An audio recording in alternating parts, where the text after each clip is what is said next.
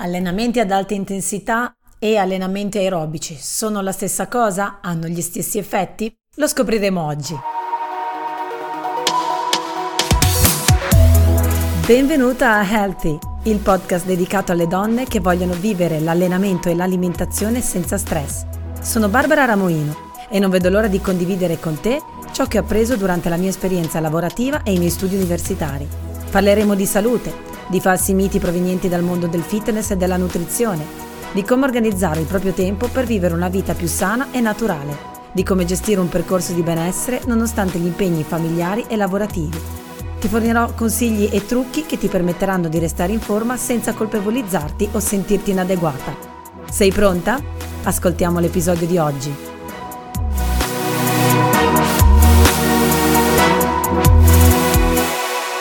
Prima di addentrarci nello spiegare le differenze tra un allenamento ad alta intensità e un allenamento aerobico, devo, ahimè, spiegarti un pochino di biochimica, rimanendo sempre molto molto semplice e spero anche divertente. E andiamo quindi a comprendere qual è la differenza tra un'attività aerobica e un'attività anaerobica. Avevo già parlato di questo in un precedente episodio, però oggi vorrei andare un pochino più in profondità in modo tale che tu possa non avere nessun tipo di confusione. Per fare questo mi sono presa appunti per non perdermi durante il discorso perché è abbastanza complesso ed è difficile renderlo semplice, però ci proviamo. Innanzitutto possiamo suddividere l'attività fisica in due grandi famiglie, molto arbitrariamente in questo caso. Le attività aerobiche che sono generalmente più lunghe e a una intensità di lavoro più bassa o moderata, e le attività anaerobiche, in genere più brevi, svolte con un'intensità molto elevata o massimale. Il nostro organismo utilizza tre sistemi energetici per fornire l'energia, che si chiama ATP in biochimica, per svolgere qualsiasi tipo di attività da un'attività blanda a un'attività molto intensa. Non andrò a spiegarti come si chiamano e quali sono questi tre sistemi energetici, ti basterà solo capire che la loro suddivisione anche in questo caso non è arbitraria, ovvero tutti questi sistemi energetici concorrono a produrre l'energia necessaria al nostro organismo e a seconda dell'attività che svolgeremo uno avrà prevalenza sull'altro. Questi tre tipi di sistemi energetici possono utilizzare o meno l'ossigeno e utilizzeranno con una percentuale più o meno elevata, un rapporto diverso, grassi e carboidrati principalmente come benzina, come fonte di energia.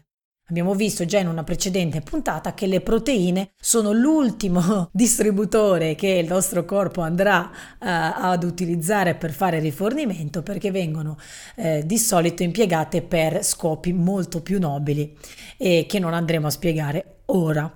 Ho detto all'inizio che la suddivisione in attività aerobiche e attività anaerobiche è davvero molto arbitraria. Infatti, nell'ambito di una stessa attività Possono subentrare diversi sistemi energetici. In generale, quando la mia attività sarà di un'intensità moderata, prevarrà il sistema aerobico, mentre quando la mia intensità di lavoro aumenterà e sarà elevata o massimale, subentrerà e prevarrà il meccanismo anaerobico. Ma che cosa vuol dire aerobico e anaerobico?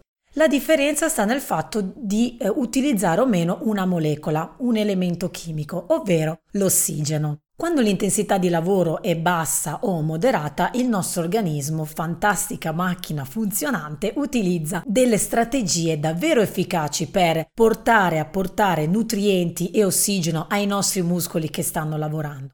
Ovvero aumenta la frequenza, quindi la velocità respiratoria, aumentiamo quindi il numero di atti respiratori che svolgiamo in un minuto, la respirazione diventa più profonda per incamerare più ossigeno e aumenterà anche le, pulsazione, le pulsazioni cardiache. Quindi il nostro cuore si muoverà più in fretta per poter portare il maggior quantitativo di sangue laddove ne abbiamo bisogno, ovvero nei nostri muscoli. Questo aumento della frequenza respiratoria, aumento della frequenza cardiaca, per, perciò avrà come risultato un incremento degli scambi gassosi a livello dei polmoni e un incremento dei nutrienti e di sangue ossigenato nei nostri muscoli utile per, utili- per, utilizzare, scusa la ripetizione, tutti i nutrienti a scopo energetico, quindi per fornire l'energia necessaria ad effettuare il nostro lavoro muscolare. Quando l'intensità di lavoro cresce, la nostra aumentata frequenza respiratoria probabilmente non sarà più sufficiente a garantire l'apporto di ossigeno e di nutrienti ai nostri muscoli. Quindi il nostro metabolismo aerobico non riuscirà più a funzionare in modo adeguato e subentrerà il metabolismo anaerobico, ovvero quella serie di processi chimici che è in grado di produrre ATP, quindi energia, anche in assenza di ossigeno. Quando utilizziamo il metabolismo anaerobico, produciamo una sostanza fra virgolette di scarto, che poi di scarto non è perché il nostro corpo riesce a riutilizzarla anche a scopi energetici, e si chiama acido lattico o lattato. Quando noi iniziamo a produrre l'acido lattico, riusciamo comunque a svolgere la nostra attività fisica. Quando però la, l'attività aumenta di intensità e iniziamo a produrre molto più acido lattico di quello che noi siamo in grado di smaltire, di riutilizzare, allora subentrerà il fenomeno della fatica e ci affaticheremo e rallenteremo probabilmente la nostra corsa o il nostro tipo di attività perché avremo questo, questo affaticamento muscolare. Ed è proprio questa la soglia del lattato. Questa soglia può essere spostata se ci alleniamo, infatti, un atleta raggiungerà l'affaticamento muscolare più tardi rispetto a un soggetto non allenato e questo perché avrà allenato il proprio corpo a una maggiore resistenza. Ed è per questo motivo che anche la differenza arbitraria che vedremo dopo tra la tipologia di esercizi che svolgono, che producono un allenamento di tipo aerobico e quelli che producono un allenamento di tipo anaerobico non è mm, molto efficace perché una persona non allenata potrà raggiungere la soglia del lattato, quindi l'affaticamento muscolare, con esercizi anche molto blandi, non molto intensi. E questi esercizi in una persona allenata non, produrranno questo tipo di affaticamento, appunto perché è allenata. Dobbiamo ricordare che questo acido lattico prodotto in eccesso non viene buttato, quindi viene utilizzato a scopo energetico anche a livello delle cellule cardiache e quello che non riesce ad essere utilizzato viene smaltito nel giro di un'ora al, eh, dopo il termine dell'allenamento. Perciò i dolori muscolari post esercizio, quindi quelli che noi percepiamo il giorno dopo, non sono dovuti alla presenza di acido lattico, perché l'acido lattico, che siate allenati oppure no, viene comunque smaltito nel giro di poco tempo eh, dopo il termine dell'allenamento. Ricapitolando, abbiamo visto come un'attività aerobica si differenzia da un'attività anaerobica per l'impiego o meno del nostro ossigeno. Abbiamo visto che l'attività aerobica è un'attività più lenta, con un'intensità bassa e moderata e quindi protratta nel tempo dai 10 ai 20 minuti e oltre, in base al tipo di intensità di esercizio, mentre l'attività eh, anaerobica ha un'intensità più elevata ma di breve durata. Perciò se noi consideriamo la, la lezione di aerobica, la camminata, la nuotata, quindi tutte quelle attività che ci fanno venire un pochino di fiatone ma che non ci fanno andare in affanno, possiamo catalogarle tranquillamente nel tipo di attività che utilizzano metabolismo aerobico.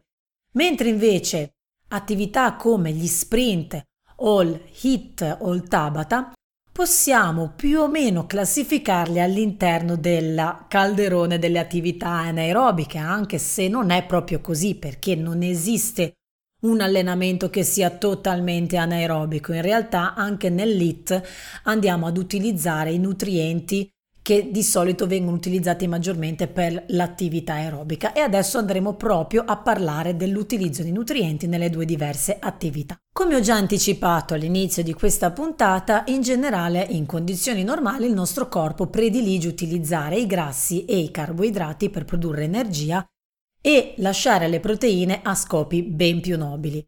In realtà a riposo il nostro corpo preferisce utilizzare i grassi perché forniscono molta energia a parità di peso. Basti pensare che un grammo di grasso fornisce 9 kcal di energia al contrario di un, grammo di carboidrato che ne fornisce meno della metà, circa 4 kcal per grammo di carboidrato. A riposo perciò utilizzeremo maggiormente i grassi, lasceremo l'impiego di carboidrati e quindi di zuccheri per la funzionalità del nostro cervello e ovviamente siamo a riposo, il nostro dispendio calorico sarà molto basso e sarà quindi anche poca la quantità di nutrienti che noi utilizzeremo. Quando iniziamo a muoverci, a lavorare, a fare attività, ecco che questa percentuale, questo rapporto tra utilizzo dei grassi e utilizzo dei carboidrati rimarrà uguale, quindi utilizzeremo sempre molti più grassi rispetto ai carboidrati, ma ovviamente la quantità di nutrienti utilizzati aumenterà perché le nostre richieste energetiche saranno maggiori. L'ossigeno sarà utilizzato in questo tipo di attività iniziale perché abbiamo detto che quando iniziamo a, a chiedere energia al nostro organismo andiamo ad aumentare la frequenza cardiaca e la frequenza respiratoria per poter aiutare i nostri muscoli a svolgere il lavoro. Quando t- l'intensità fisica aumenterà, aumenteranno anche la frequenza cardiaca e la frequenza respiratoria fino ad un certo punto. Quando poi non riusciamo più ad aumentare questi due parametri, andremo in carenza di ossigeno e quindi dovremo utilizzare un altro tipo di nutriente, preferiremo i carboidrati piuttosto che i grassi perché i carboidrati possono essere utilizzati egregiamente anche in assenza di ossigeno ed in particolare andremo ad utilizzare quello che viene eh, depositato all'interno dei muscoli, cioè gli zuccheri depositati all'interno dei muscoli sotto forma di glicogeno muscolare. Se invece l'attività fisica non aumenta di intensità ma viene protratta a lungo con un'intensità moderata, continueremo comunque ad utilizzare maggiormente i grassi rispetto ai carboidrati. Una breve interruzione per dirti che puoi trovare i miei allenamenti di fitness alla portata di tutti sul mio canale YouTube La mia vita naturale. Inoltre su Instagram e su Facebook mi trovi come La mia vita naturale e lì pubblico consigli utili per mantenersi in forma e vivere una vita semplice ma nel pieno rispetto di sé e di ciò che ci circonda.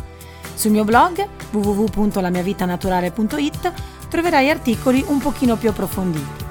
E se vorrai iscriverti alla mia newsletter puoi cliccare sul link che ti lascio qui sotto o andare direttamente sul mio blog.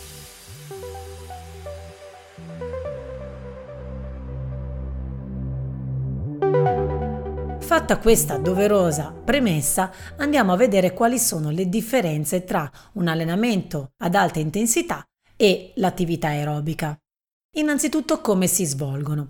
Gli allenamenti HIT, quelli, quelli ad alta intensità, High Intensity, Intensity Interval Training, sono allenamenti che prendono spunto dal classico interval training, ovvero allenamento intervallato. Che cosa significa? Vengono in successione alternate fasi di lavoro ad alta intensità a fasi di recupero attivo, ovvero fasi in cui le, la, l'intensità del lavoro è più bassa.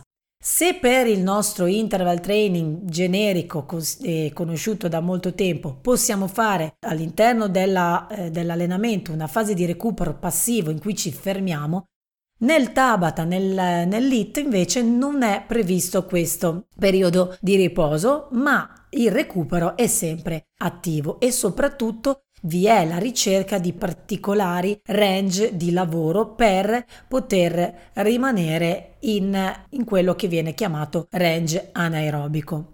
Infatti, qual è la differenza tra un'attività ad alta intensità e l'aerobica?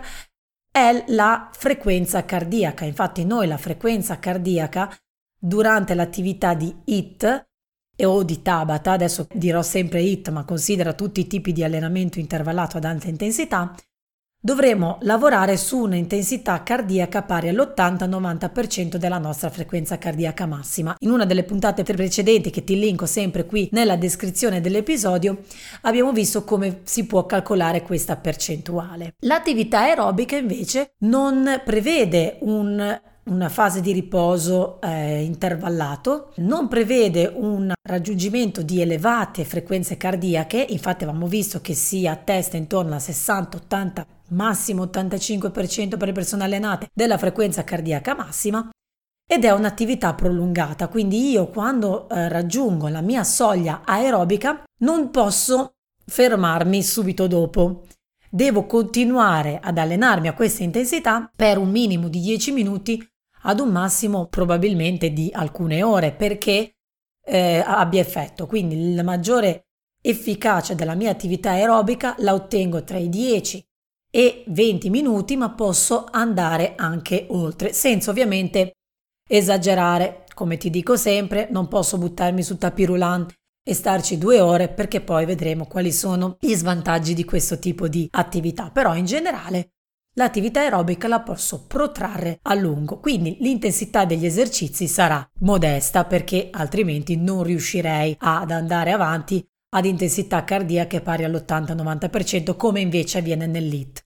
Nell'IT infatti ci sono fasi di attività massimale e fasi di recupero in cui andiamo in un range quasi aerobico ed è per questo che non possiamo considerare l'IT solamente un'attività anaerobica ma un mix delle due. In generale gli intervalli che troviamo nell'allenamento ad alta intensità possono essere 20 secondi di lavoro e 10 di recupero attivo come per il Tabata o 30 secondi di lavoro e 30 o 20 secondi di recupero attivo come nel HIT. Ci sono anche interval training che vedono l'alternanza di un minuto di lavoro ad alta intensità ed un minuto di recupero attivo oppure di lavoro a bassa intensità. Quindi come puoi capire, tipo di eh, allenamento ad alta intensità può essere molto vario e può avere diversi obiettivi e diverse funzioni a seconda di ciò che si vuole ottenere.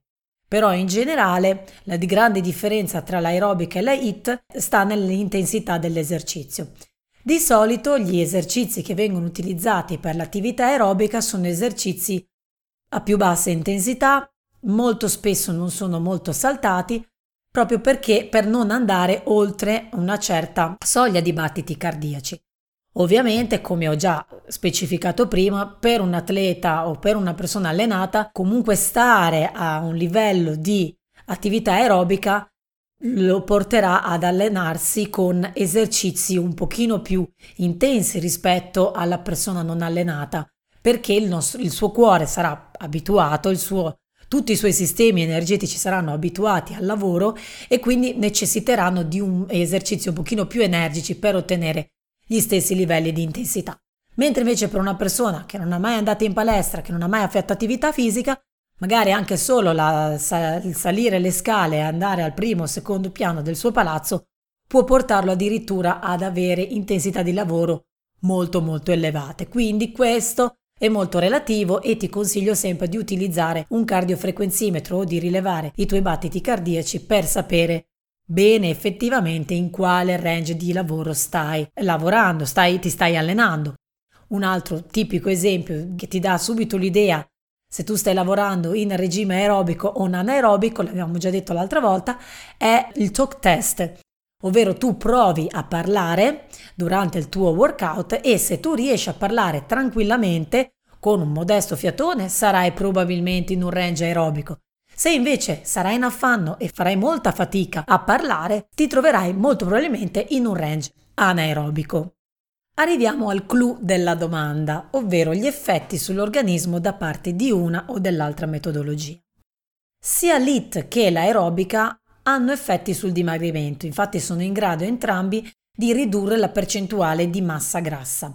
La differenza sta nel fatto che l'aerobica necessita di un tempo maggiore di esecuzione degli esercizi per ottenere lo stesso calo in percentuale di massa grassa che otteniamo con l'IT.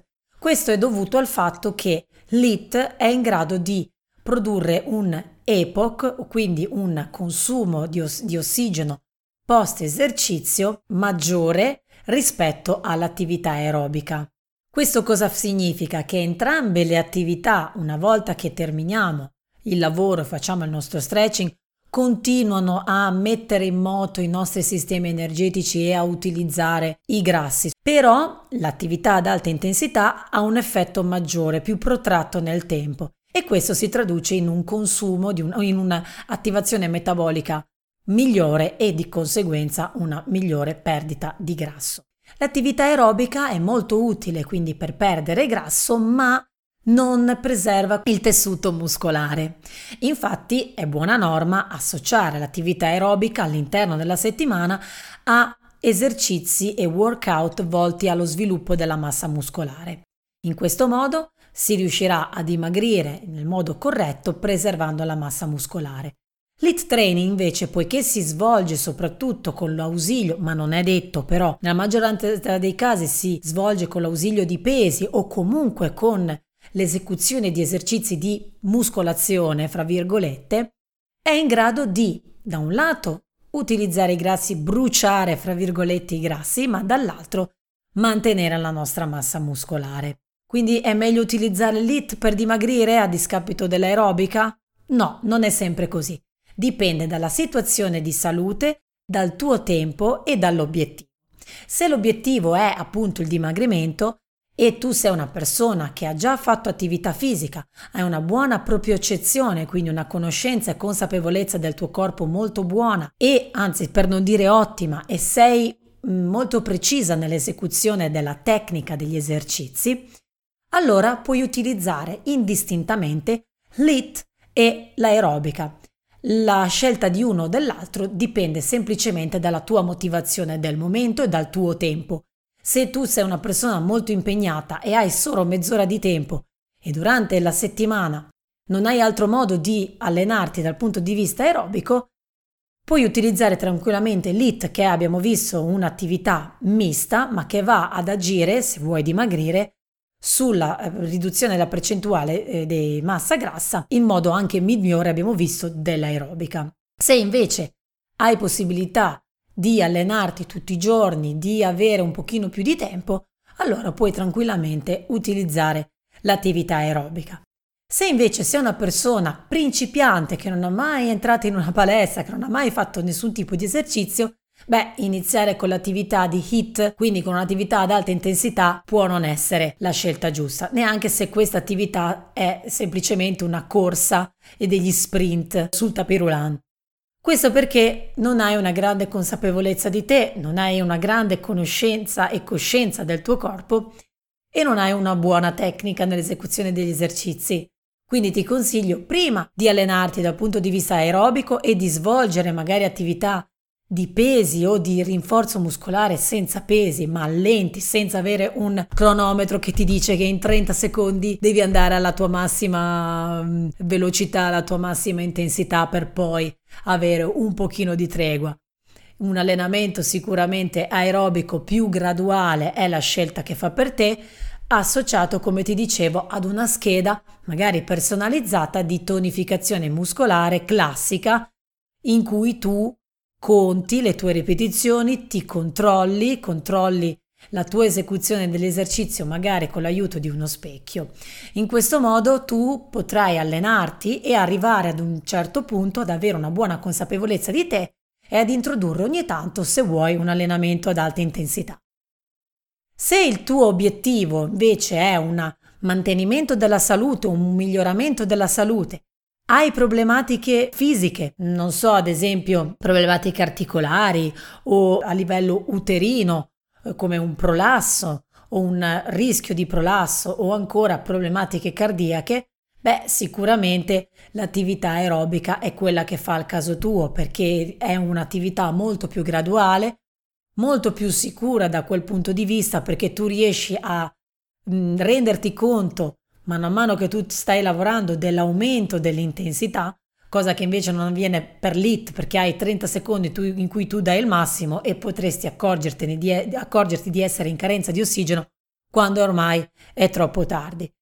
In questo caso l'attività fisica dell'elezione è l'aerobica, ma non è escluso che tu possa fare dei protocolli di allenamento intervallato con un aumento sempre controllato dell'intensità una volta che tu sei allenato. In conclusione quindi non c'è una metodologia migliore in assoluto, dipende sempre dalle caratteristiche personali, dalla tua condizione fisica e di salute di partenza, dalla motivazione e dal tempo che hai a disposizione. Sicuramente anche la normalissima camminata di 30 minuti tutti i giorni è sempre molto meglio della divanite cronica. Perciò trova l'attività che fa per te e inizia ora, non aspettare l'estate o l'inverno o il fresco o di avere tempo. Trova il modo di allenarti costantemente e vedrai che i risultati arriveranno. Se ti sono stata utile, condividi questo episodio e ci vediamo nel prossimo. Ciao!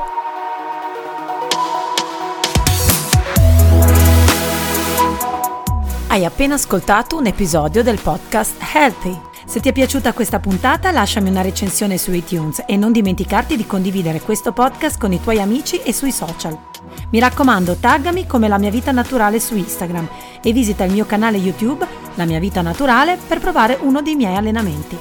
Ti aspetto nel prossimo episodio e nel frattempo ricordati, ama te stessa per nutrire mente e corpo.